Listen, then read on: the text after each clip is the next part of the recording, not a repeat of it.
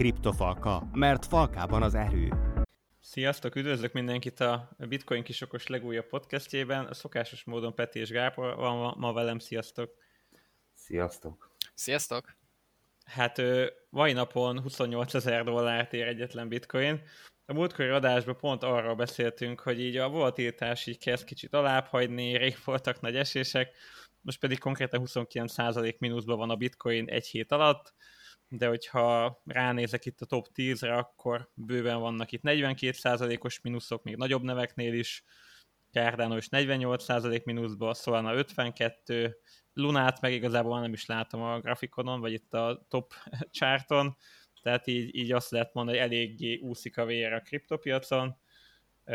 Mi volt Gábor a te poénod, hogy, hogy milyen új csúcsot ütött meg a bitcoin?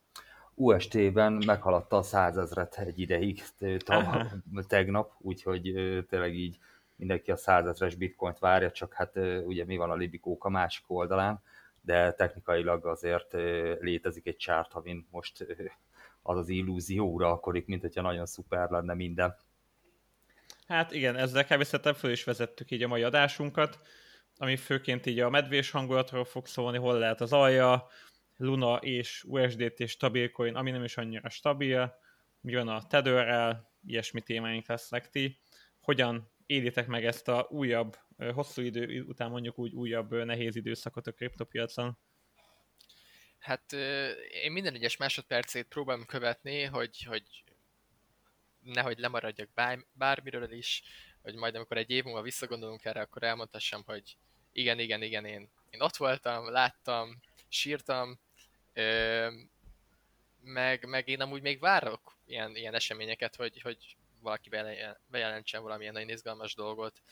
Um, Negatívra ilyen, vagy pozitívra gondolsz? Ö, is, is. Tehát, hogy Bármi, igen. bármit el tudok képzelni. Ö, szerintem most annyira érzékeny a piac, hogy egy nagyobb negatív hír akár teljesen beboríthatja még inkább a piacot.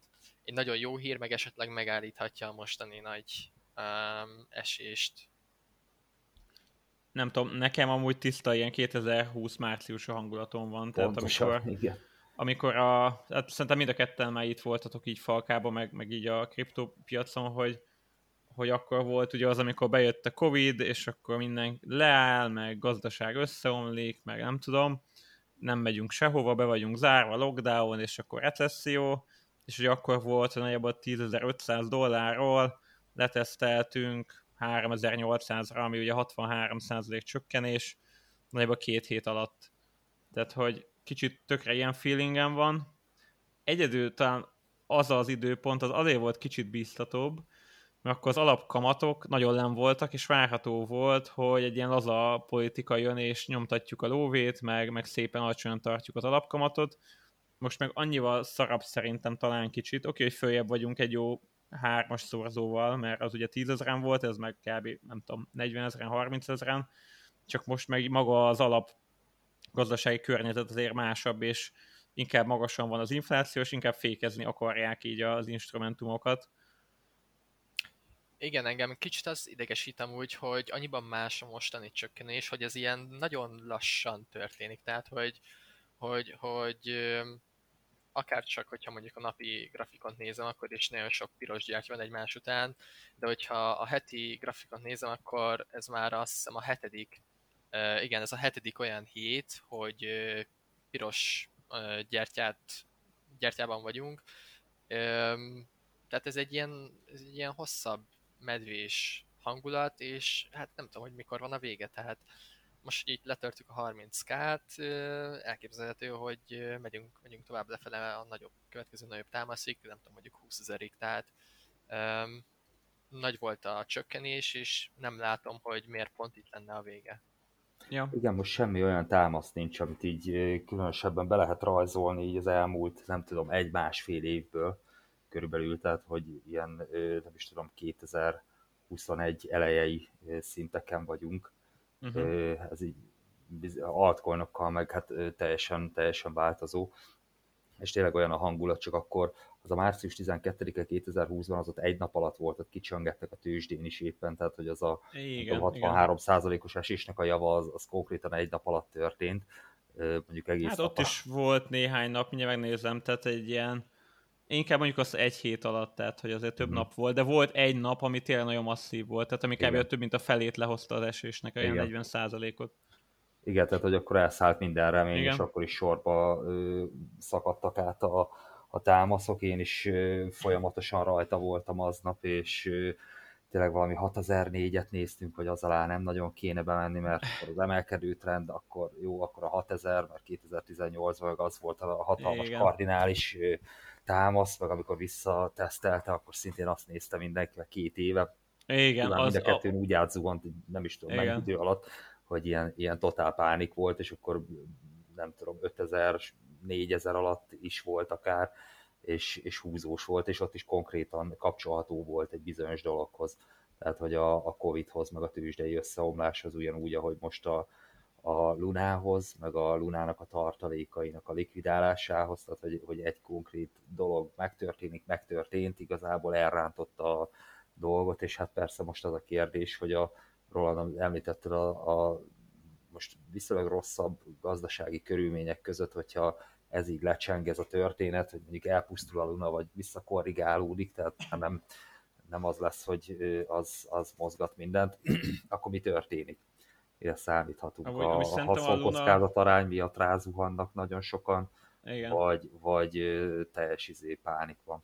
De a Luna szerintem az inkább csak ilyen habatortán, tehát hogy, hogy igazából az, hogy a nagyobb piacok esnek, tehát hogy ugye esik a legnagyobb részvényindex, az S&P 500 egyik legnagyobb, igazából minden részvény esik, tehát Apple, Amazon, Tesla, akik ugyanolyan market cap bírnak kb. mint a bitcoin, kb. Ugyan, ugyanannyit estek, tehát hogy, uh-huh. hogy azt, azt, nem lehet elmondani, hogy ez, ez egy kriptó összeomlás, hanem egy részvény, ami akkora, mint a bitcoin, az kb. pont ugyanakkor átesett. Tehát hogy ezt szerintem fontos azt látni, hogy, hogy nem arról van szó, hogy a kriptopiac omlik össze, hanem hogy minden tőzsdei cucc omlik egy kicsit össze, és ami durva, még az ezüst is esik, az arany is esik, az olaj kb. nullába, tehát hogy, hogy igazából az vagy mindenki a kis befektetéseiből dollárba menekül, ami tök meglepő.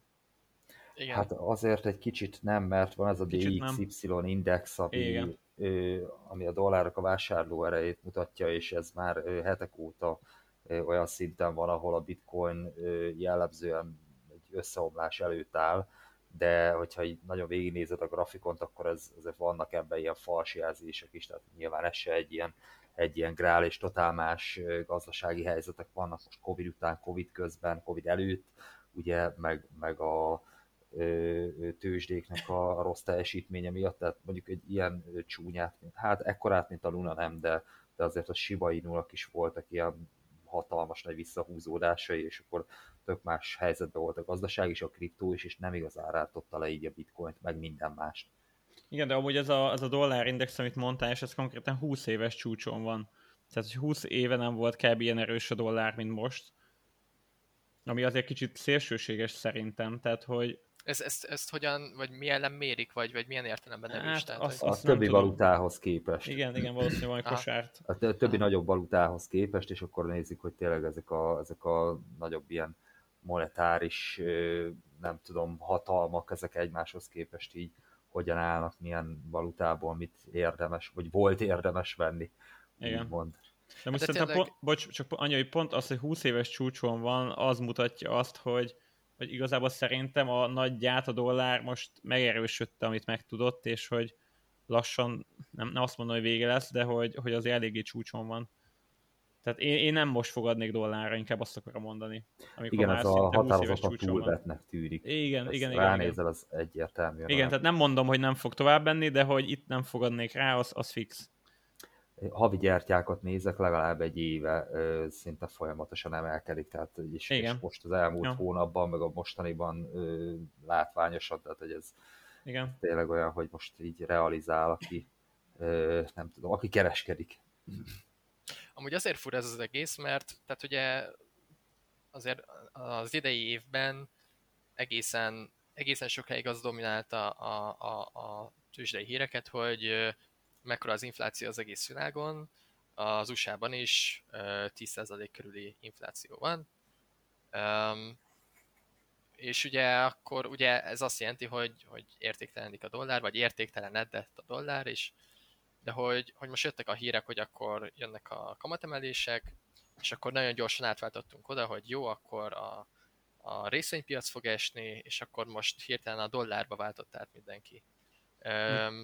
És konkrétan keresnem kellett a, a, a forex piacon, vagy a nyersanyagpiacon, vagy a részvénypiacon olyan dolgokat, amik egyáltalán öm, nem csökkennek. Tehát, hogy, hogy tényleg minden, mindenhol azt látom, hogy, hogy, hogy a dollárba, át, hogy dollárba átváltanak az emberek. Öm, az arany is csökken, ami ugye nem megszokott, tehát hogy ez egy ilyen az a megszokott az aranytól, hogy ez egy ilyen menekülőeszköz, tehát hogyha minden részvény esik, akkor az arany emelkedik. Nek ha magas az látjuk, infláció, akkor aranyba menekülnek. Igen. Igen, mind a kettőnél De most, de most, most azt látjuk, hogy még az arany is ö, csökken. Tehát, hogy ö, ez számomra kicsit furcsa, ö, de most, most hát ez, ez, ez, az, ez az általános hangulat a piacokon, tehát most kicsit, kicsit úgy érzem, hogy ilyen irreális döntéseket. Igen, igen. igen. igen, igen nem megszokott döntéseket hoznak a befektetők. Igen, de azt meg tudjuk ugye, hogy a tőzsde az, az néha tényleg tök fasságot tud hozni. Tehát, hogy ugye, mivel emberek kereskednek, ezért lehet, hogy úgymond az érzelem minden észérvet sokszor fölülír.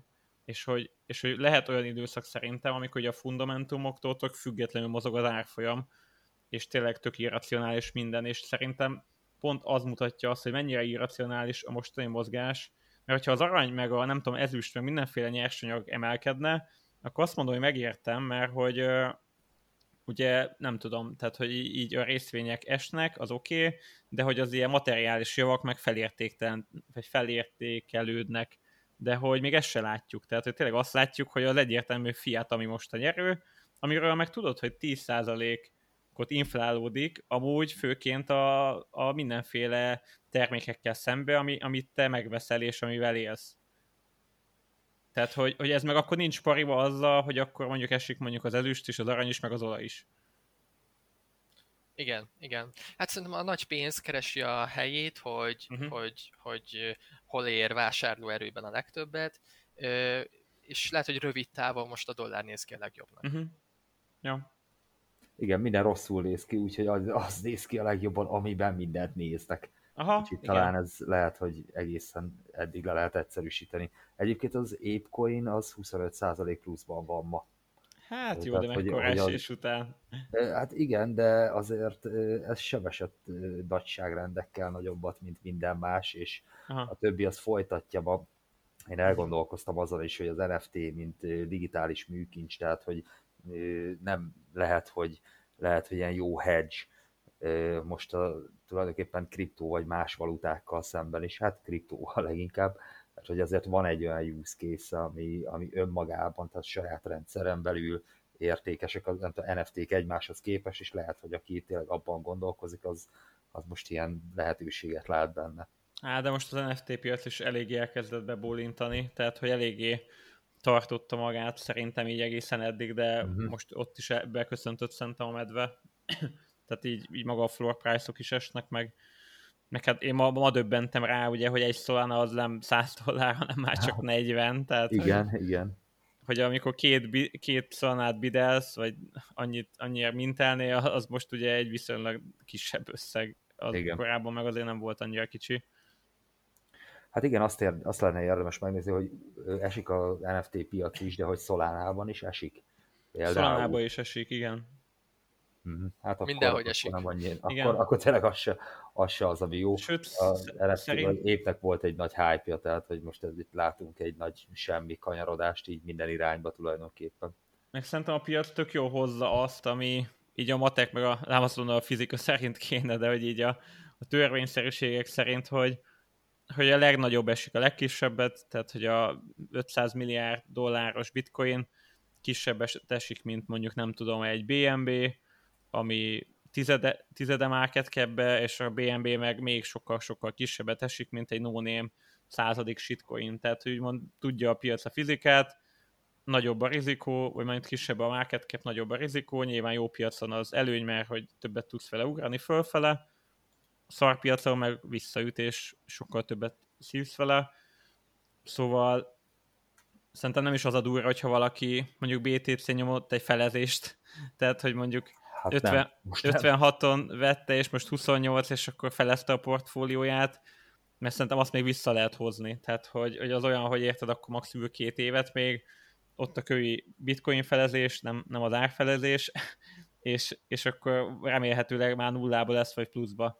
De aki mondjuk tényleg egy 90%-ot esik valamivel, onnan, onnan nem tudom, hogy lehet visszaállni. Tehát, hogy főként inkább az altokkal való hazárdírozás szerint, ami most nagyon-nagyon visszaüt sokaknál.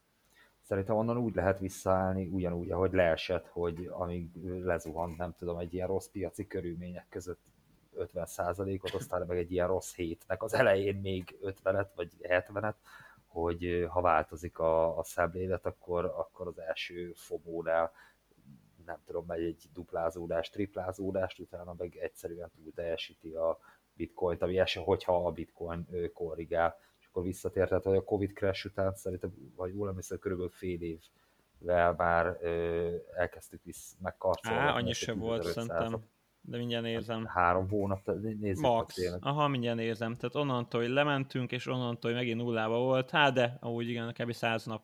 Uh-huh, igen, Durván hát, ez ilyen, ilyen sima emelkedés, néha stagnál, nagyon ritkán visszahúzódás, tehát hogy tényleg ö, ránézel utólag, akkor persze egyértelmű, hogy hát Igen. nagyon olcsó volt minden, Igen. csak a hülye nem vett.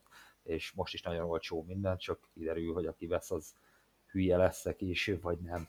Mondjuk fél év múlva. Igen, Igen csak az a baj, hogyha mondjuk 90%-ot buktál, tegyük föl Lunával, mondjuk volt 10 egységed, abból lett egy, akkor az neked akkor nem... Van, hogyha egy órája vettem szerintem. Igen, ak- akkor nem, nem 90%-ot kell emelkedned Igen. vele, hanem konkrétan, nem tudom, 1000%-ot?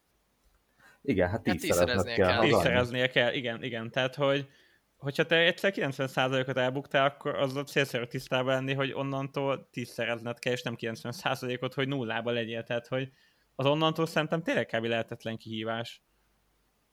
Igen, hát vagy nagyon nagy kockázatok mentén. Tehát ezért van az, hát, hogyha ja. valaki nem kezeli a kockázatokat, elbukja a portfóliójának a felét, és akkor ahhoz, hogy nullán legyen, kétszereznie kell. És akkor ahhoz, hogy tudjon kétszerezni, az meg nem olyan egyszerű, csak úgy, hogyha nagy kockázatot vállalsz. És akkor nyilván azzal mert még jobban megszívja, mert nem tudom, felelőtlenül hoz majd döntést, és abból lesz az, hogy tényleg mindenét elveszti, tehát hogy igen, most egy cent alatt van, és ez nem jelenti azt, hogy nem eshet még egy 90%-ot, tehát most arra a logaritmikus csártot kell használni, szerintem ilyen még nem nagyon volt így, ez, ez nagyon durva, tehát ha a sima lineáris skálázásnál a piros gyertyáknak nincsen köze értelme egymáshoz képest, hogy logaritmikusan látszik ez a ö, katasztrofális hangulat, de egyébként azt, hogy lehetetlen megcsinálni egy ilyen tízszerezést, azt azért nem mondanám, mert... Nem, persze, de, de az elég ritka. centre leesett ma, nem tudom, délben, és utána korrigált, felment ö, 15 centre, akkor az egy hétszerezés volt, másfél óra alatt, tehát hogy ugyanúgy, ahogy lezuhant, hogyha korrigál, akkor az, hogy ő milyen gyakran duplázódik, ez persze egy ilyen nagyon hosszú terjedelmes időszaknak tűnik, de, de ekkora esés mellett a százalékokban simán összejöhet az, hogy igen, nem tudom, ez duplázódott itt 5 percenként, vagy 10, vagy valahogy igen. így. Hát jó, de figyelj, hogyha, lehet. Ha össze kéne számolnod, hogy hány coinra emlékszem, mivel 10 szereztél, hát egy kezemen, vagy max. két kezemen meg tudnám számolni. Tehát, hogy azért egy tízszerezés, az, azért az nem azt mondom, hogy ritka, de hogy ahhoz azért kell ügyesség, meg jó időzítés. Igen, igen hát az időzítés az nagyon, tehát hogy mondjuk persze ennek a megindulásnak itt a alját meg a tetejét nézem nyilván, és, és azért volt benne egy korrekció, tehát hogy itt longba, sorba lehetett nyerni, veszíteni, itt nem tudom, abban a másfél órában sokat, úgyhogy igen. Itt, hát igen, kicsit ki kell ülni, aztán lehet, hogy ilyen poén összegekkel még rá lehet dobni, mert tényleg itt erre rádobsz ezer forintot, amit mondjuk így nem sajnálsz, és lehet, hogy lesz belőle nem százezer, hogyha nem nézel rá egy ideig. Um, az Éveket biztos, hogy, ez alatt. Az biztos, hogy kevés csúnyább dolgot láttam, mint most a Lunának a napi csartja. Tehát, hogy... Az biztos amúgy tényleg. Tehát, hogy ez ilyen, én a BitConnect-nél emlékszek kb. hasonlóra, ami viszont egy tényleg egy scam volt. Tehát az egy fullon csalás volt. Igen. De én ilyenre nem emlékszek, vagy nem tudom, hogy emlékeztek-e, hogy amúgy nem. egy valid projekt, tehát hogy azért nem tűnik csalásnak, meg nem tudom, voltak fundamentumok is, de akkor sem emlékszek ilyenre. akkor lehet, hogy elkezdhetnénk kivesézni ezt a lunás sztorit, hogy mi is történt pontosan, mi ez a nagy kétségbeesés az UST-vel kapcsolatban, ami mondjuk most már lehet, hogy nem is kétségbeesés, hanem temet, temetés, tehát hogy... igen. És hogy... akkor most kéne bevágni azokat a fekákat, akik viszik a koporsót. Igen. Hát igen. igen. Ők legalább boldogak. Igen, igen, igen. Szerintem, szerintem előtte egy kicsit még arról beszéljünk kicsit, hogy talán a hallgatók is szerintem most arra kíváncsiak leginkább, hogy mi hogyan látjuk az alját, tényleg összeoblik-e, nem tudom, mennyi idő ja, múlva ja, ja. lehet esetleg a piac ott, ahol volt, és szerintem mind a hárman így elmondhatjuk a véleményünket, és akkor kicsit a hallgatók szerintem ez biztos érdekli őket nagyon, és akkor utána nyergeljünk át a Lunára. Kezded mondjuk, Peti, esetleg? Ö, szívesen, hogy ne. No. Um, ugye azt már említettem, hogy amit én még nem láttam, az egy ilyen flash crash, nagyon gyors esés, ami, ami nem feltétlenül probléma, csak egy ilyen nagyon nagy flash crash után, vagy nagyon nagy zuhanás után van egy kis pattanó, konszolidáció, és akkor utána a piac eldönti, hogy most akkor esik még tovább, vagy, vagy hogy itt kialakít egy ilyen, egy ilyen támaszt, és akkor innen elkezdünk felfele menni. Én amúgy ezt már várom pár napja, hogy milyen lesz, mikor lesz ilyen. Ez nem történt meg. És igazából, amit szerintem most így figyelni kell, és, és, és onnan kell várni a fordulót, az az amerikai tőzsde. Mert egyszerűen az látszódik, hogy nagyon korrelál a két piac, ez egészen valószínűleg azért van, mert ugyanazok kereskednek bitcoinnal, mint a technológiai részvényekkel, Meg bocs, bocs, csak annyi komment, hogy nem is feltétlen kell ugyanannak kereskedni. Tehát, hogy, hogy maga a hangulat szerintem olyan átgyűrűzik. Tehát, hogy mondjuk a haverod mondjuk nem tudom, részvénykereskedő, te meg kriptó, és akkor azzal hív föl, hogy baszki, hogyan menekítsem ki, meg nem tudom, ez meg az, elbuktam a minden megélhetésemet, és igazából lehet, hogy tőled független, de téged is egy kicsit így beparáztat, és kigyűrűzik más piacra is szerintem. Ez is lehet, ez is lehet, hogy a hangulat átgyűrűzik minden esetre szerintem érdemes a kettőt együtt nézni. És, és figyelni valahogy így a közhangulatot, mert ugye szokás ezt mondani, hogy amikor már mindenki temet mindent, és mindenki fadol, akkor jöhet egy esetleg egy kis fellélegzés, de nyilván ezt nagyon nehéz mérni. Én most úgy gondolom, hogy mivel áttörtük ezt a 30k-s támaszt, ahol, ahol pár hónappal korábban ahonnan pár hónappal korábban visszapattantunk, ezért ezért elég sanszos, hogy akár mehetünk lentebb is, és a következő támasz azt a 20K-nál látom, ez ilyen, hogy is mondjam, elméleti síkon is azért jó, mert ugye ott volt az előző all-time high-nak a csúcsa, vagy a 2017-es csúcs, és akkor, és akkor ez egy ilyen pszichológiai határ lehet, hogy akkor, aki akkor ott elkezdi vásárolni az ember, de hogy így a kettő között, tehát 20 és 30k között nem nagyon van támasz. Úgyhogy én most így úgy gondolom, hogy leesetünk 20k-ra, és ahhoz, hogy innen pattanjunk, ahhoz valami nagyon, nagyon komoly dolognak kéne történnie, és nem, nem tudom, hogy az most mi lenne. Nem, nem, nem látok ilyen, ilyen, ilyen történetet most, hogy, hogy annak minek kéne lennie. Hát talán a bálnáknak az akkumulációja, ez azért szokás, hogy ilyen hatalmas nagy kapitulációknál felmarkolják a gyenge kezeknek a készletét. Én is ezt a 20 nézem most ilyen, ilyen vörös vonalnak, hogy az utóbbi napok alapján mondhatjuk, hogy ilyen tudom, a 28 ezerről 2-3-4 ezrenként lecsoroghatunk hétvégéig még addig is. Itt a 207-es mozgó átlag most ilyen 22 körül van, az alá azért bebenéz a bitcoin, de soha nem marad alatta túlzottan sokáig. Tehát, hogy, hogyha a fölött eltáncolgat, akkor még egy ideig, akkor még mindig 30 alatt vagyunk, úgyhogy tényleg az, azt, azt érdemes nézni most nagyon.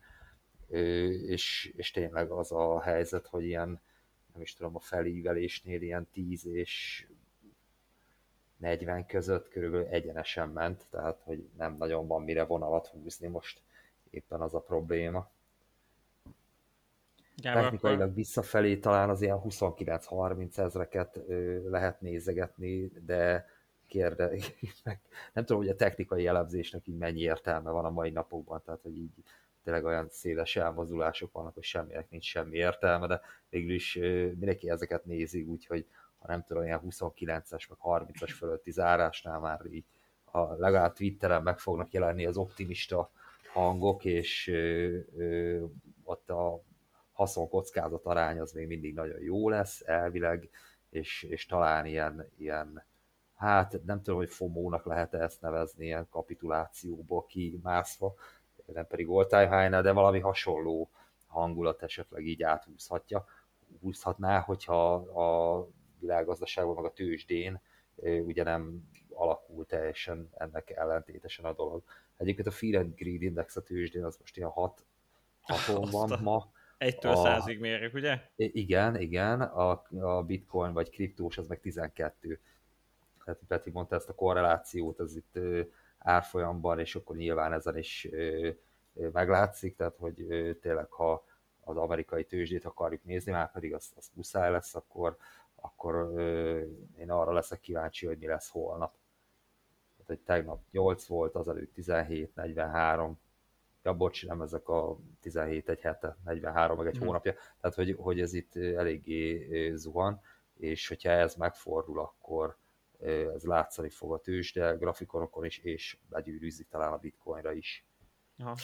Mm, bocsánat, még csak egy mondat ö, erejéig. Ö, ugye a bitcoinnak nincsen olyan szempontból nagyon sok fundamentum, amit így szoktunk nézni, hanem az a baj, hogy ugye ott nagyon sokszor technikai elemzésre hagyatkozunk a fundamentális elemzés hiány. Tehát vonalakat húzunk, Fibonacci számot nézünk, mozgátlagokat nézünk, ilyenek. Viszont, hogy ugye most azt mondjuk, hogy korrelál nagyon a technológiai részvényekkel, a technológiai részvényeknek viszont meg van fundamentuma. Um, és akkor csak még kihangsúlyoznám, hogy, hogy ezért is fontos, hogy nézzük a világpiacot, és hogy miért esik most a, az amerikai tőzsde, így kvázi tényleg egyetemesen, tehát hogy így minden esik ott, azért, mert folyamatosan kamatot emel a, a jegybank, sőt, valószínűleg még fog is az évben, um, ami meg ugye nagyon nehézkessé teszi például a hitelfelvételt, amiben újabb és újabb projektek jönnek létre, vagy finanszírozhatnak vele projekteket, vállalatokat, és valószínűleg emiatt le is lassul a gazdaság, így ez a nagyon leegyszerűsített modell. A kamatemelés nem ugye az inflációt akarja elsősorban letörni a, Fed,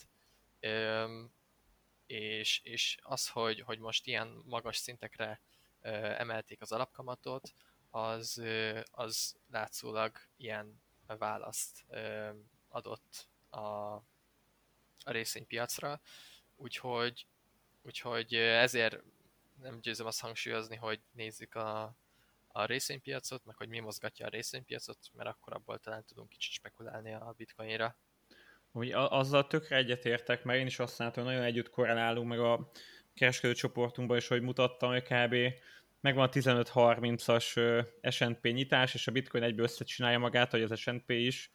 Tehát, hogy tökre látszik az, hogy a bitcoin még van, hogy amúgy így elmúlt hetekben is úgy szépen alakulgatott, majd amikor kinyit a részvénypiac, és atom pirosba nyit, akkor a bitcoint is lehúzza magával, tehát az tök egyértelmű szerintem is, hogy, hogy együtt mozgunk, tehát mindenképpen nagyon oda kell figyelni, hogy ott mi van, viszont azzal nem igazán értek egyet, hogy a bitcoinnak nincs fundamentuma, mert annyi on dolog van, amit ugye lehet nézni, uh-huh. és szerintem kb. a hash rate, a, ami azt mondom, hogy talán legjobban leírja a bitcoinnak az erősségét, tehát az, hogy, hogy mennyi decentralizált számítási kapacitás van, ez megadja a bitcoinba hívőknek a számát is, az, hogy mennyi tőke van befektetve a rendszerbe, úgymond hardverekbe, ez megadja a biztonsági fokot is, hogy ennél nagyobb ö, teljesítményt kéne befektetned, ugye az 51%-át ennek, hogy, hogy meg tudjad hackelni, tehát igazából a bitcoin biztonságosabb, mint valaha, több, több a hash rate, mint valaha, tehát konkrétan csúcson vagyunk.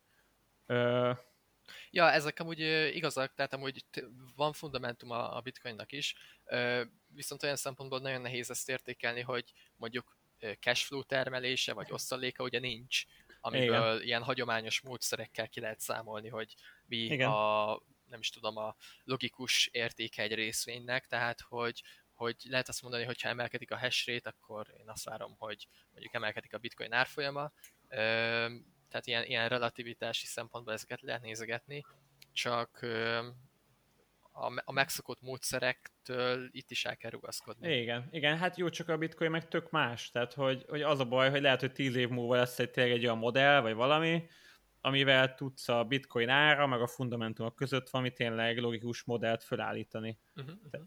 tehát, hogy, hogy szerintem mindenképpen van valami, csak azt jelenleg úgymond nem ismerjük. Csak amúgy meg az, az kicsit abszurd, hogy amúgy a, szerintem a jelenlegi egyik legjobb mutató all-time high van, az ár meg úgymond majdnem fél áron, tehát hogy szerintem ez is azért mutatja, hogy eléggé abszurd a, a piac, meg azzal is egyetértek, amit mondtatok, hogy még nem volt egy ilyen kapitulációszerű nagyon hirtelen leszúrás, amikor tényleg iszonyat mozog a gyertya, és kb. el nem hiszed, hogy, hogy ezt most nem rajzolja valaki, ahogy esik, és, és ahogy leesik, és összecsinálod magad, és legtöbb befektető eladja, következő néhány percben konkrétan ugyanez játszódik le, csak fölfele, és a gyertya zárása egy iszonyat hosszú alsószára, meg egy nagy zöld, nem tudom, bullish uh, hammerrel záródik mondjuk, tehát hogy, hogy általában az ilyen alkalmak szoktak egy ilyen nagyon erős lokális aljat mutatni, és ilyen még amúgy tényleg nem nagyon volt, tehát hogy uh, például amikor leestünk annó 60k-tól, ott azért volt egy-két olyan gyertya, ahol például a gyertya test, meg a gyertya szár között volt uh, 6000 dollár tehát hogy, hogy azért az, az durva, vagy nap, egy napon belül 6000 dollárt visszakorrigáltunk. Mondjuk a mai napinál is ez van, vagy 3000, de az még mégsem. 3000 Igen, de mégse az a nagyon hosszú. Meg amit mondtál Gábor, hogy a bálnáknál még én sem látom azt, hogy elkezdtek volna ismét felhalmozni, és, és, és tényleg azt gondolom a bálnák, ugye nekik van akkor a tőkéjük, hogy ők tudják kicsit még jobban lefele megmozgatni a piacot, és lemennek akár, leviszik akár a piacot 24-23 kár, majd lehet, hogy simán visszahúzzák, és bezsebelik az olcsó bitcoinokat, és, és fordulunk. Igen, ha még a válnak nem vásároltak be, akkor vélhetően fognak. Én ennek jobban örülök, mint hogyha Igen. most úgy ülnék rajta, hogy egyébként, aki rengeteg pénzt rá akar tolni, az már rátolt, és mégis Igen. itt tartunk. De az is igaz, hogy ha bálna lennék, akkor én szívesebben vennék 23-24-ért, és ha bárna lennék, ezt meg is tehetném, vagy hát Igen. legalábbis így e, egymásra ráérezve így összehozzuk ezt a többi bálnával, de erre vagyok úgy, hogy maximum követhetjük a, a mozgásukat, így ennyi, de egyébként tényleg ez a mai napnak, hogyha nem tudom, valamilyen csoda folytán 30 fölött zár, akkor ez a ez a uh, Rising Hammer, így, uh-huh. így hívják, ugye? Ez, hát, bullish vagy Rising. Igazából az a lényeg, hogy egy egy zöld kalapás legyen, hosszú felső kis testecskével, meg jó hosszú alsó nyéllel. Igen. A, a, a, viszont annyi nyugtató van talán így a hallgatóknak, aki tényleg szegény, nagyon nem tudom, új ez a helyzet, meg nagyon nehéz azért átélni ezt, hogy sokaknak tényleg a megtakarításuk jó része oda veszik, hogy, hogy igazából akkor realizáltál csak veszteséget, ha, vagy akkor veszteség csak, ha tényleg realizálod. Tehát, hogyha tényleg átváltod USD-be és eladod, és ugye fontos azzal is tisztában lenni, hogy minden eladással szemben áll egy vásárló, tehát ha te eladsz mondjuk 25k 26k azt valaki megveszi, nyilván okkal veszi meg, és igazából akkor veszteség a veszteség tényleg, hogyha realizálod csak, amúgy meg van rá esélyed, hogy kiülöd, és maga a trend, meg az elmúlt 10 év statisztikája az azt mutatja, hogy igazából csak időkérdése, mikor leszel legközelebb nullába, meg még egy számadat, amit ma a privát csoportunkba be is dobtam, hogy igazából az elmúlt tíz évben, ha megnézzük a heti RSI-t, tehát a Relative Strength Index, ez annyit mutat, hogy azt vizsgálja, amit Peti te is mondtál, hogy amikor nagyon sok piros gyertya van mondjuk egymás után, akkor ő azt vizsgálja, hogy az már mennyire irreálisan túlhaladott. Ez nyilván működik lefele meg fölfele is, tehát értsd, amikor, amikor egymás követő, nem tudom, 20 gyertya is zöld, akkor nagyon pirosba jelez, és nagyon száz felé közelítünk, amikor egymás követő 20 gyertya is piros, akkor az meg nagyon egy felé közelít, és ez egy olyan indikátor, amit ugye arra használunk, hogy becsüljük azt, hogy mennyire irreálisan alacsony valaminek az ára, vagy irreálisan magas, és az elmúlt 10 évben igazából kétszer kaptunk olyan jelzést, hogy a heti RSI 30 alatt volt, tehát benézett a túl adott fázisba, és ez a 2014-es medvepiacnál volt, ahol nagyjából 1000 dollárról lejöttünk 150 dollárra, és akkor a heti RSI 25-öt ütött meg, a másik ilyen alkalom az 17 után volt, ugye amikor 20 ezer dollárra jöttünk le nagyjából 3500 dollárig, akkor 29-es RSI-t ütött meg heti nézeten, és most pedig 31-nél járunk.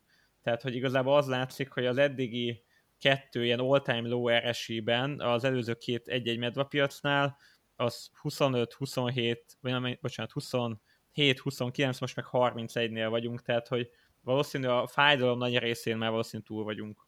Ennyit akartam ezzel mondani. Hát mélységben vagy időben?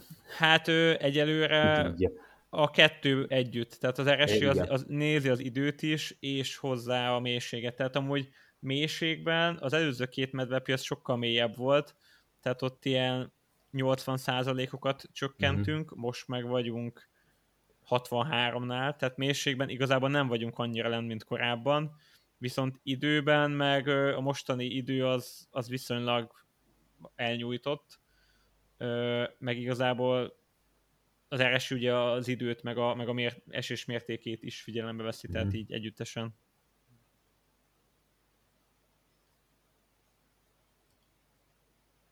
Na, szerintem így, így nagyjából ennyit így a bitcoinról tényleg szerintem amit így azért fontos kihangsúlyozni, hogy, hogy így nagyon nem kriptospecifikus az egész, tehát hogy ezért nem kell elfordulni szerintem a kriptótól. Inkább az a kérdés, hogy ki az, aki tényleg így érdekli ez a technológia, mert az valószínűleg ezután is itt marad. És általában mindig azokat jutalmazza meg így a piac, akik tényleg hosszú távra terveznek, és esetleg ilyenkor vásárolnak.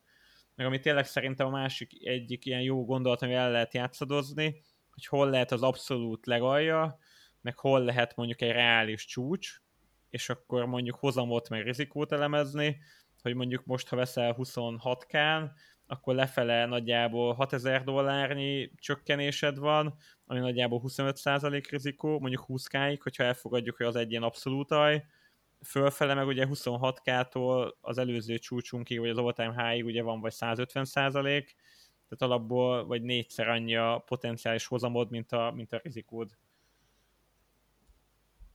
Igen, és minél lentebb leszünk, ez, ez annál Igen. durvábban fog emelkedni. Tehát, hogy ez a négyszeres hoza kockázatarány, ez kifejezetten jónak számít. Ugye kettő fölött már elvileg érdemes belemenni hosszabb távon.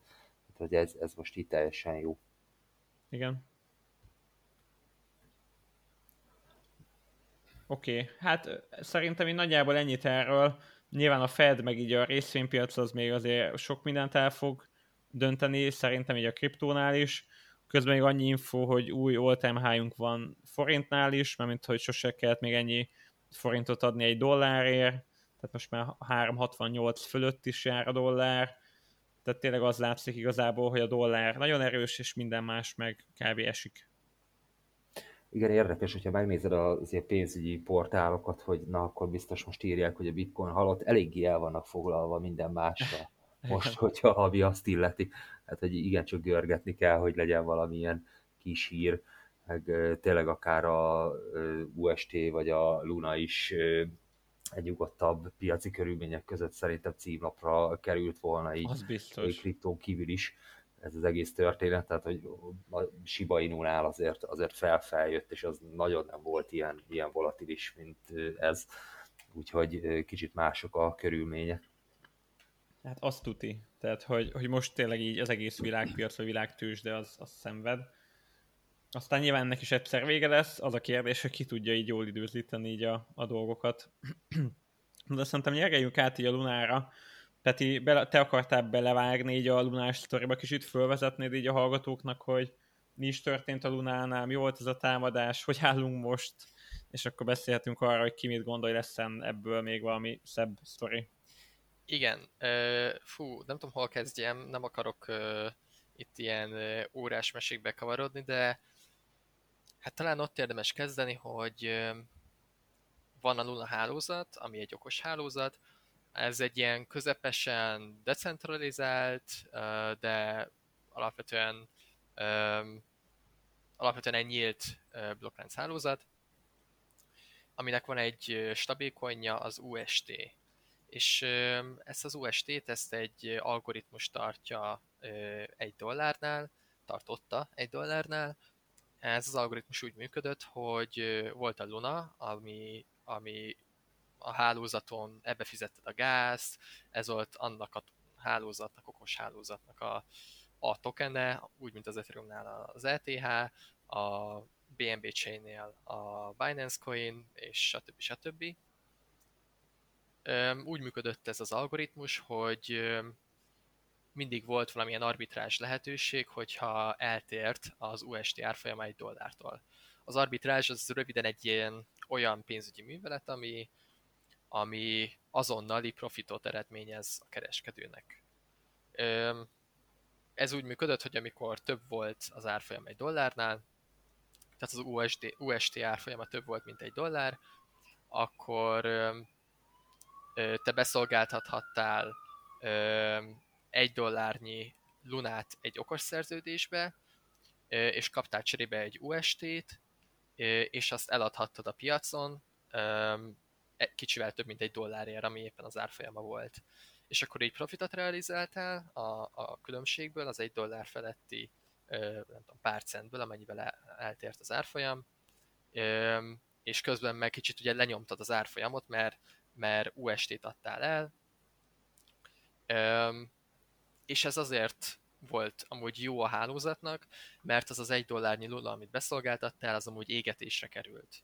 Tehát egészen addig, ameddig az volt, hogy nagyon nagy volt a kereslet az UST-re, tehát folyamatosan bővült egészen ilyen 18 milliárd dollár piaci kapitalizációja volt körülbelül az UST-nek, ameddig ez a piac bővült, addig folyamatosan égetődött a Luna, és emiatt amúgy volt egy felértékelődés a Lunán, ugye ezt láttuk, elment nem is tudom, száz hány dollárig.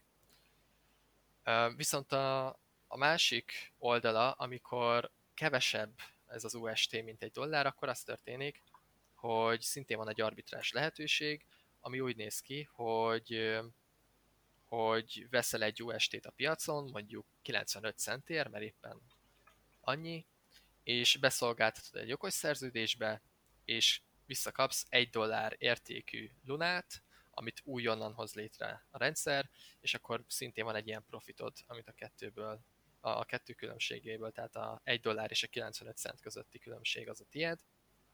Üm, és akkor az történik, hogy UST kerül kikerül a forgalomból, tehát az, az elégetődik, viszont Luna keletkezik, és ez alapvetően, ha úgy tetszik, rossz a Luna árfolyamának. Nagyjából ez az alapmechanizmus, nem tudom, hogy itt most álljak-e meg egy pillanatra, érthető volt-e, vagy túl, túl beszéltem a dolgot. Egyik podcastban már beszéltük ezeket az algoritmikus stabil coinokat, és ugyanazt mondod el a, a logikáját, hogy hogy Igen. tartja a Luna az UST-t a, dollár árfolyamon, tényleg az, hogy nincs mögötte konkrétan dollár, névlegesen annyit ér, és annyi luna van mögötte, tehát hogy a két coinnak a piaci kapitalizációja és az egymáshoz való aránya nem mindegy, és akkor ez az, amiben most egy ilyen támadással sikerült beleavatkozni. Viszont e, amit most elmondtam, ezt nagyon sok helyen el lehet olvasni, hogyha az ember rákeres, akkor még akár magyar nyelven is szerintem nagyon sok helyen ez fent van. Még a kriptofalkán is fent van. Még a kriptofalkán is fent van, magyar nyelven. Ennyi. Viszont akkor megpróbál kicsit röviden abba is belemenni, hogy, hogy most mi miatt nem működik ez az algoritmus. Tehát miért, miért burult fel a rendszer. Tudnélik, ez az átváltás UST és Luna között, ez nem történhet meg akár mekkora nagy mennyiségben. Márpedig most hirtelen több milliárd UST token kereste a menekülő utat, és át akarták hirtelen váltani Lunára. A rendszer úgy van kitalálva, hogy ilyen mennyiségű UST tokent nem tud befogadni ilyen rövid időn belül, és röviden ez a probléma. Bele lehet menni a részletekbe, ezt most talán nem tenném meg, mert szerintem ez, ez a lényeg, de hogyha valakit nagyon érdekel, akkor a, a, a Terra swapon, vagy a, a Terra dokumentumok között nagyon részletesen el tudja olvasni ennek a, átváltásnak a mechanizmusát. Tehát az egyik probléma az ez, hogy, hogy van egy korlát, hogy bizonyos időn belül mennyit lehet átváltani. A másik probléma, ami most már ugye fennáll, hogy egyszerűen ugye a, Lunának a piaci kapitalizációja már eltörpül az UST kapitalizációjához képest. És ugyan nem a Luna nem fedezete, ha úgy tetszik az UST-nek, hanem egy ilyen, egy ilyen stabilizátor tokene, de hogyha vízipisztolyjal próbálunk meg tüzet oltani, akkor, akkor ugye ez nem fog működni. Márpedig most a, a Luna nem tudja nagyon stabilizálni már a, az UST-t, mert, mert konkrétan azt látjuk, hogy értéktelenné válik, nincs benne hit, konkrétan most kevesebb, mint egy cent az értéke, és az, hogy innen fel fogja tudni állni, az egyre inkább úgy néz ki, hogy nem. Én most egy, egy két perce azt olvastam a Twitteren, itt hirtelen fel, feljött a hír, hogy a Binance az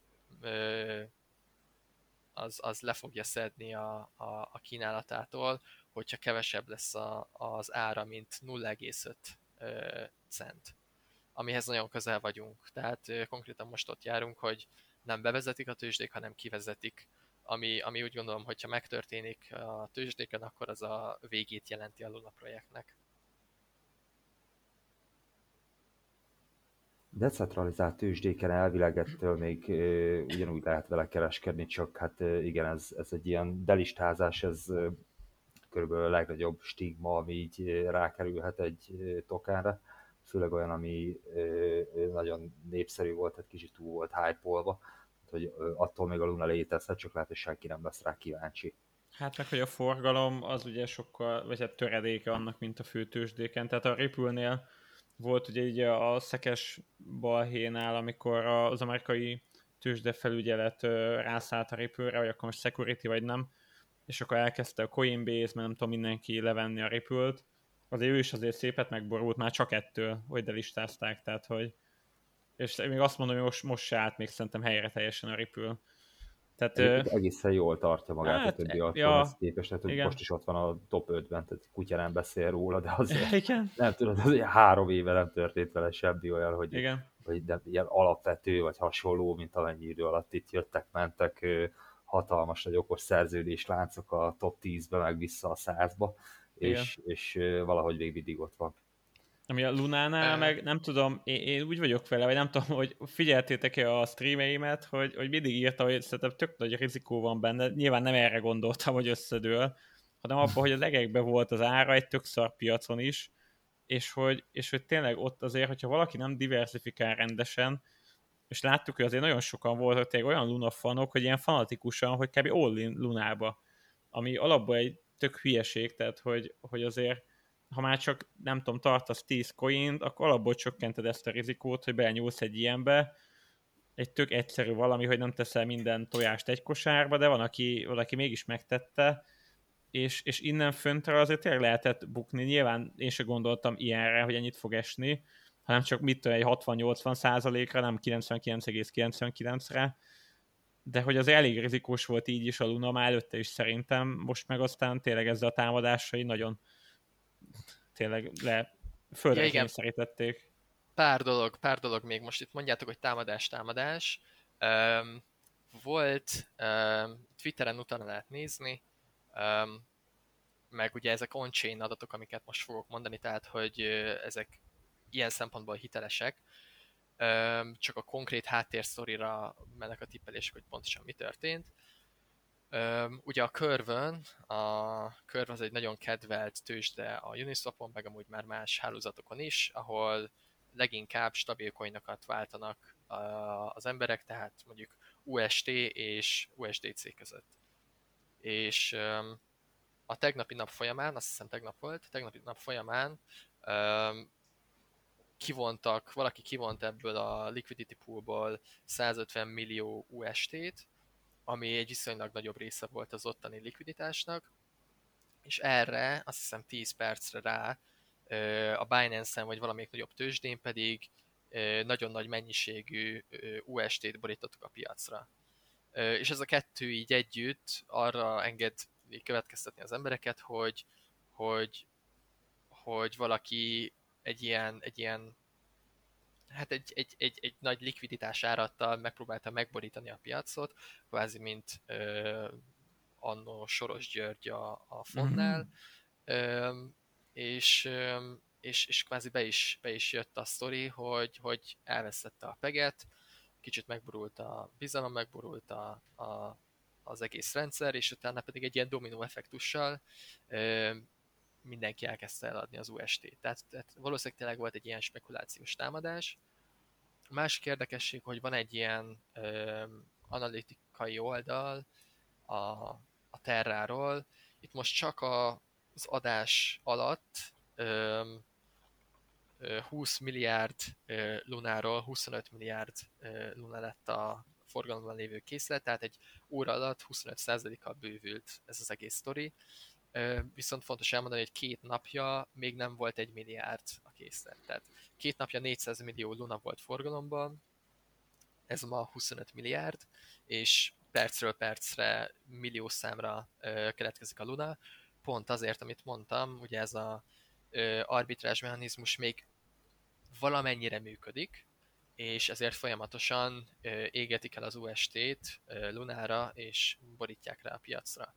Tehát amúgy még mindig folyamatosan van egy ilyen eladási nyomás a Lunán, és lassan vonódik ki az UST a forgalomból, szintén két nap alatt, vagy pár nap alatt 18,7 milliárd UST-ből most már csak 11,8 milliárd UST van, tehát ennyit sikerült kivonni a forgalomban jelenleg. Amúgy ezzel kapcsolatban nekem meg az vetődik föl, hogy elég sokat beszéltünk arra, amúgy, hogy a DeFi mennyire jó dolog, mert hogy amúgy tényleg szerintem egy, egy tök ilyen jövőbe mutató téma, hogy lehet decentralizáltan kereskedni, meg hogy kamatot farmolni azzal, hogy tőkét tudunk, meg likviditást biztosítani, de hogy azért, azért tényleg most mutatja, hogy, hogy az ilyen poolokba, far, farmokba, meg ezekbe az ilyen megcsavarjuk, és így margin kamatoztatok, meg, meg ezt, ezt meg azt csinálom, hogy azért az elég sok extra rizikót behoz a piacra, tehát hogy, hogy ebbe is azért a DeFi úgy valamennyire benne van így a keze, hogy ez így létre tudott jönni. Például régen valószínűleg sokkal nehezebben jött volna létre, hogyha nincsenek meg ezek az eszközök. Hát az biztos, hogy most a legnagyobb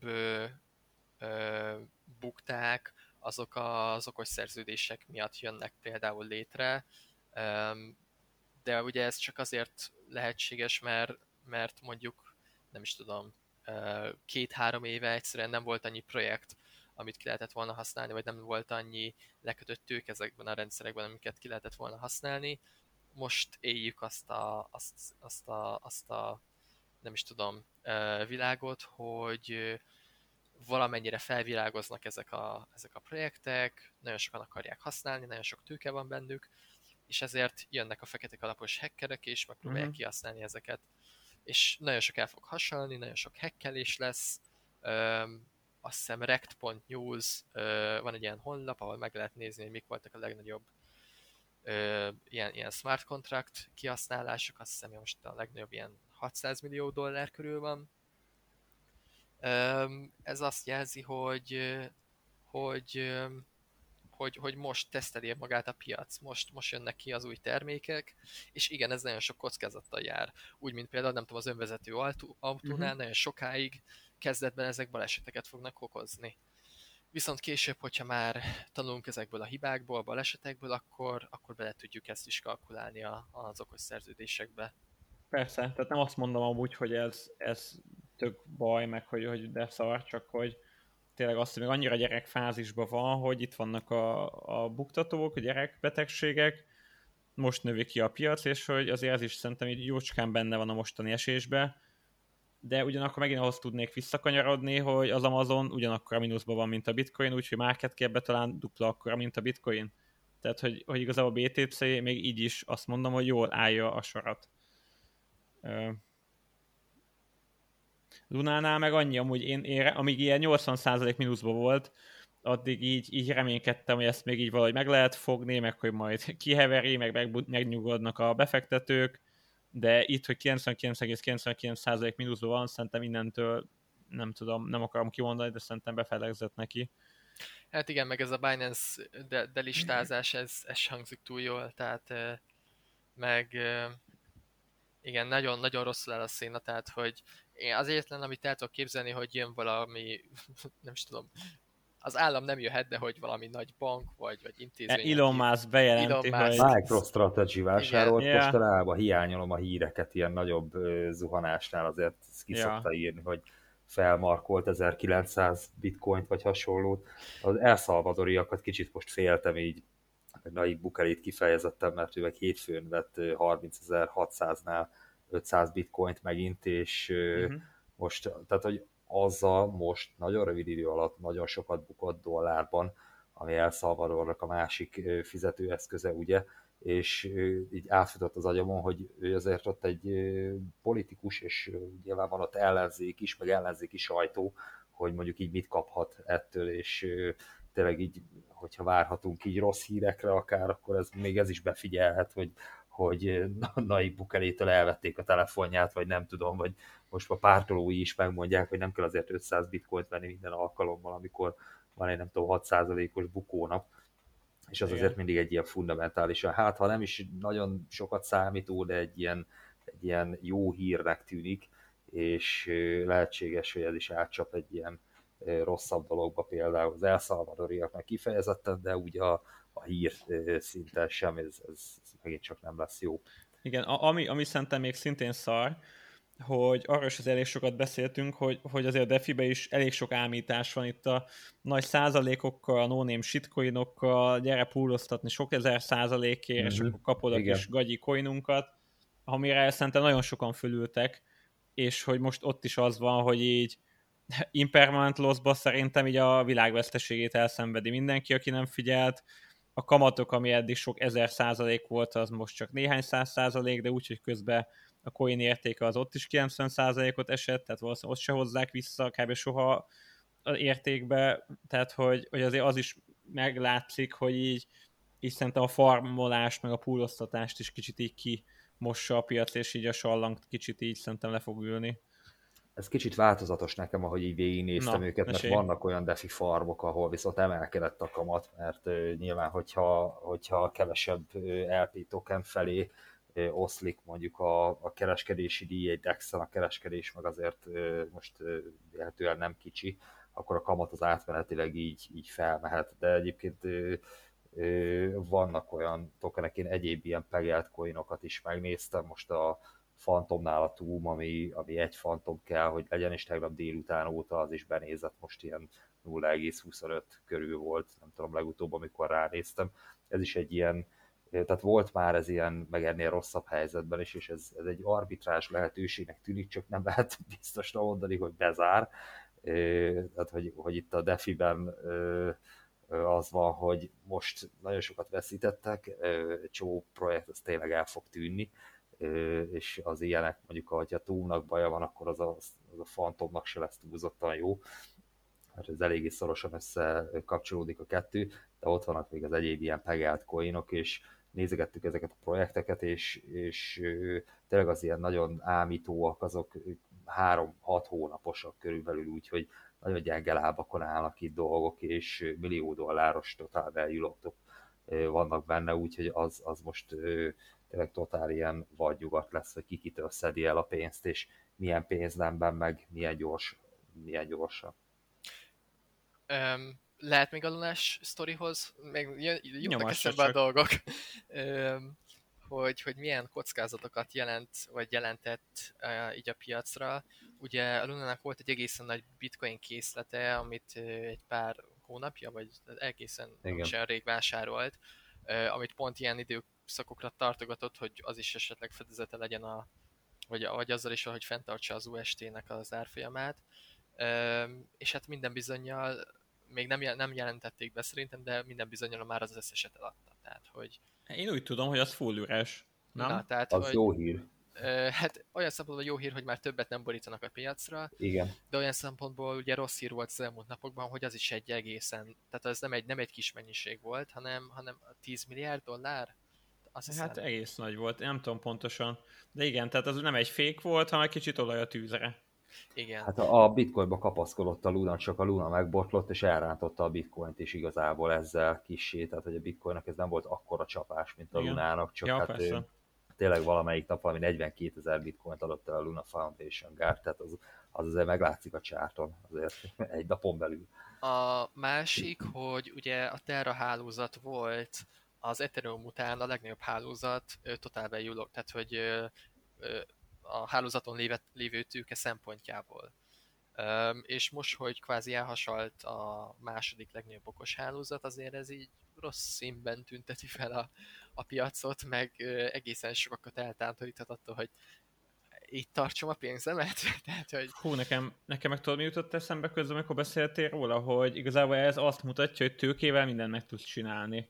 Tehát, hogy, hogy igazából tőkével tök könnyen tudsz manipulálni, meg összedönteni dolgokat, úgy összedönteni, hogy te abból profitálsz, hogy így a, az Ethereum meg a Proof of Stake, hogy, hogy, hogy ez nem lehet egy, egy intőjel akár a Proof of Stake projekteknek is, hogy, hogy azért tőkét viszonylag könnyen össze lehet lapátolni, könnyen lehet mozgósítani, és hogy, és hogy tényleg ugyanolyan biztonságot nyújt -e az, hogyha te a tőkével hitelesítesz mondjuk blokkláncot, és még nem proof of work-kel. Hát ugye az ilyen konszenzus mechanizmusok sokszor uh, ahhoz nyúlnak, hogy keresünk valami szűkös erőforrást, um, hogy mert hogyha szűkös az erőforrás, akkor abból nem tud egy ember, egy entitás összehalmozni nagyon sokat. És akkor ugye ez a proof of work-nél ez, a, ez az áram volt, vagy, vagy, a, vagy a hashing power, a, a proof of stake-nél pedig a tőke. Um, és akkor ugye mind a, mindegyik konszenzus mechanizmusnál halmozod az erőforrást, hogy minél több legyen neked, hogy, hogy kvázi minél nagyobb részesedésed legyen a hálózatban, és akkor minél több tőkét fogsz kapni a, a validátori munkádból. Öm, Igen, csak, csak az a bajom, hogyha tegyük föl, van 10 millió forintod, és mondjuk szeretnél proof of stake vagy proof of work tehát mondjuk ETH 2.0-ba stake vagy mondjuk bitcoin bányászgépet, mondjuk észiket venni, akkor 10 millió forinttal kb. egy délután alatt veszek mondjuk Ethereumot, most ezt csak kicsibe mondom, tehát hogy mondjuk veszek 10 millióból tök könnyen Ethereumot, viszont hogyha én úgymond Terra-hash-t akarok Proof of Work-be varázsolni, ahhoz kell nekem egy gép, amit valószínűleg otthon nem igazán tudok működtetni, vagy hát egyet-kettőt még talán, de sokat nem. Tehát, hogy 10 milliónyi bitcoin éziket bedugni valahova, úgy, hogy áramot is kapjak, úgy, hogy megérje hosszú távon, úgy, hogy legyen gépem, és tudjak importálni mondjuk Kínából, az kb. hónapok munkája, mire tudsz varázsolni. Tehát annyi- annyit akarok mondani, hogy, hogy igazából valakinek van nagyon-nagyon sok pénze, mondjuk nem tudom, több milliárd dollár, és azzal akar csalni valamit mondjuk az Ethernél, majd a 2.0-nál, akkor sokkal könnyebben tudja magát azt a, azt a tőkével hitelesített valamit meghekkelni, mint, mint mondjuk egy proof of work ahol elég sok ilyen akadály van, hogy transformátort kell találnod, áramot kell találnod, jó olyan, olyan áramot, ahol, ahol tudsz megfelelően üzemeltetni, úgyhogy ne is legyél veszteségbe, gépet kell beszerezned, tehát hogy elég sok ilyen akadály van előtted. Főleg akkor, hogyha, hogyha mondjuk nagyon akarod skálázni. Tehát, hogyha tényleg több megawatt teljesítményt akarnál mondjuk, nem tudom, több milliárd dollárról összehozni, akkor megvesz egy erőművet, és Mhm. akkor nem tudom, Értem. termelsz áramot? Tehát, hogy, hogy annyit akarok mondani, hogy, hogy ez szerintem olyan szempontból, hogy a proof of work mellett egy plusz, hogy, hogy azért a proof of stake-nél most látszik kicsit, hogy igazából ha van pénzed, mindent meg tudsz csinálni. Ér- értem, amit mondasz, és fú, amúgy ez egy, egy, egy teljesen, ö, hogy is mondjam, nagy téma, nem tudom, mennyire akarjuk kinyitni, Öm, de ezt, ezt majd lehet, hogy valamennyire lehet mérni az Ethereumnál. Uh-huh. Én amit tudok, hogy már egy kicsit probléma, hogy van a Lido-nak nevezett projekt, ahol nagyon sokan azt csinálják, hogy az egy ilyen kvázi közvetítő, hogy ott lekötheted az Ethereumodat, ö, validátorrá válsz, ha úgy tetszik, és kapsz cserébe egy ilyen likvid Ethereumot, amit meg közben tudsz kereskedni össze-vissza. És itt már 20 milliárd dollárnyi, vagy már nem is tudom mennyi, Ethereum van lekötve, és egészen nagy rész, részét teszi ki a validátori szerepeknek a, ez a Lido. Tehát, hogy egy kérdés, hogy mennyire lesz decentralizált egy, egy olyan Ethereum hálózat, ahol nagyon sok validátor ennél a Lidónál van, és ezeket a validátori nódokat, ha úgy tetszik, a Lido üzemelteti, és egy kézben van nagyon sok, hogy is mondjam, hatalom. Uh-huh. Tehát a többi centralizált tőzsde is csinálhat ugyanúgy ilyeneket, tehát amikor a Binance Earn meg a KuCoin earn hasonlókon stékelsz akár Ethereumot, ott is össze van púlozva, és igen, az több, több szereplő által, de mégiscsak egy kicsit így egy csatornán keresztül megy, ez szintén ugye ez, amit mondtál, hogy decentralizációból, hogy akár csak a bitcoinnak is a, nem tudom, hash rate-nek 60 vagy 50 nagyobb százaléka viszonylag kevés bányász farmnak vagy szereplőnek kezében igen. van. Ettől még ami szerencsés, hogy nem úgy tűnik, mint hogyha ezt kihasználnák, vagy visszaélnek vele, de talán pont azért, amit Roland is mondtál, hogy, hogy azért, mert mondjuk, hogy proof of stake-kel, hogyha mondjuk megsortolják, stb. Tehát, hogy összedöntik a rendszert, akkor ki tudnak jönni belőle pluszba, de hogyha van egy akkora ordinári nagy gépparkod, meg, meg beszerezted az áramforrást, meg stb., akkor nem biztos, hogy földbe akarod állítani a dolgot egy, egy ilyen, nem tudom, apokaliptikus sortolással. Igen, és... meg igazából magadat lövöd lábon, tehát hogy összeszedsz Igen, igen. Hatalmas... egy, egy sorban eldobod a pozíciórat, aztán igen, pedig csak igen. Az, a pánikolóknak elveszed a pénzét, és igazából semmit nem maradt a nem tudom, a stékelős életedből, hanem proof of work-nél a bányászós ráfordításodtól pedig azért nem nagyon fogsz kiszedni dollárt, hogyha valamit csinálsz a hálózattal. Hát igen, konkrétan több millió dollár értékbe veszel gépeket, összedöntöd a hálózatot, és utána azt a több millió dollár értékű gépet kidobhatod, és nem jó semmire. Tehát igazából egy magadat lövöd lábon, akkor lehetne az esetleg jó módszer, hogyha többet tudsz valahogy egy sorttal profitálni, mint amennyi, nem tudom, sok millió dollárért gépet vettél. Vagy a bányászgépeddel valami mesterséges intelligenciához kapcsolódó, vagy nem tudom, digitális renderelés, renderfarmot csinálsz belőle, és akkor végül is azt a hash rate-et valamilyen módon tudod használni, és két másra használod azt, azt a nem tudom, infrastruktúrát, amit egyébként bitcoinra ha. vettél. Reméljük nem lesz ilyen. Igen. Na így a podcast végére még egy utolsó téma. Így láttam, hogy a Luna után több stabil coinnál is megindultak a találgatások, hogy, hogy mi lesz a tether mi lesz az USDC-vel, és ugye a Tether azért tényleg le is bólintott ismét, azért láthattunk az elmúlt években sokszor ilyet, hogy, hogy egy USDT az tényleg nem egy dollárt ért, hanem százalékosan, tehát látványosan kisebbet. Nem tudom, én a Tether körül már annyi balhét hallottam az évek során, hogy én már bízok a Tetherbe, tehát hogy kb. 5 éve folyamat mindig mennek a fadolások, néha tényleg vannak ilyenek, de hogy nem tudom, én már valahogy már bízok a Tetherbe, nem tudom ti, hogy vagytok annyira zsivány, hogy már nem tudsz ja. benne így csalódni különösebben, tehát hogy meg nagyon gyorsan visszahúz ezt, tehát hogy volt azért néhány alkalom, amikor az is Igen. megmerült kisé, és, és vissza is rántotta, ez a mai nap is ilyen, hogy, hogy volt most 95 cent alatt is, most meg 99,6. Úgyhogy Igen. azzal, azzal nem nagyon van gond nem nagyon zavar, tehát most az algoritmikus stabil coinokra jár rá a Rune, a Neutrino USD-n, ami a waves olyan, mint a UST a Lunával, az 80 cent körül van. Tether USDC teljesen más, BUSD szintén. Én a mai napig nem nagyon raktam be TradingView-ba ilyen csártokat, hogy USDT, USD, igen, USDC, igen, igen. USD négyet egymás alá, hogy mi a helyzet, és változnak a dolgok, most már figyelgetni kell erre is. És az USDT azért kicsit megmerült, de közben a, ahhoz képest megbízhatóbbnak vélt centralizált stabil coinok, mint a Binance dollár vagy az USDC, azoknál viszont semmi probléma nem volt, azok igazából bónuszban voltak egy csomó ideig, nem nagyba, csak, csak valamennyire, úgyhogy ez, ez szerencsére most nem olyan veszélyes, de hogyha, hogyha nem tudom, az USD vagy az UST-nek a borulásával ez lett a bitcoin akkor az USDT-nél uh. nem, nem lesz, ami megkönyörül rajtunk Há, szerintem. Az biztos, az, az, biztos. az megnyekkel, már, már csak azért is, mert most van ilyen amerikai szabályozási szándék, itt az elmúlt napokban talán ezzel függ össze az egész UST is történet, hogy a stabil coinokat valahogy, valahogy meg kell szabályozni, meg kell monitorozni, nem tudom, mert... CBDC-nek egy kis helyet kell csinálni, tudod.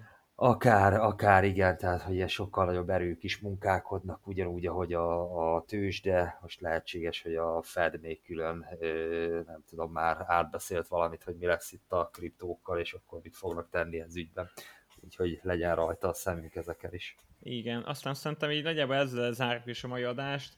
Szerintem tényleg annyi útra való, hogy nem, a kripto nem fog összedőlni, igen, az egész kriptopiac nagyon szarul áll, de valószínű, ahogyan mindig is helyre fog állni, amúgy az összes többi részvény és tőzsdepiac is elég élen van, valószínűleg a fájdalmak nagyján már túl vagyunk, szerintem nagyon jó visszajelzés, hogy érdemes diversifikálni, tehát ezek ugye nem ilyen ilyen elspékelt, ilyen hülye szövegek, hanem hogy most tényleg látszik az, hogy van olyan alt, ami konkrétan nullát ér, van, ami meg majdnem, hogy pluszba is van, hogy tényleg ezeket érdemes használni, diversifikálni, nem túl nagy kitettséget vállalni az altoknál, csak inkább akkor, ha nagyon ilyen hype mert nagyon jó piac van, utána visszazárni BTC-be, tehát ezeket a praktikákat szerintem érdemes betartani, és akkor legalább az ilyen hatalmas bakikat el lehet kerülni.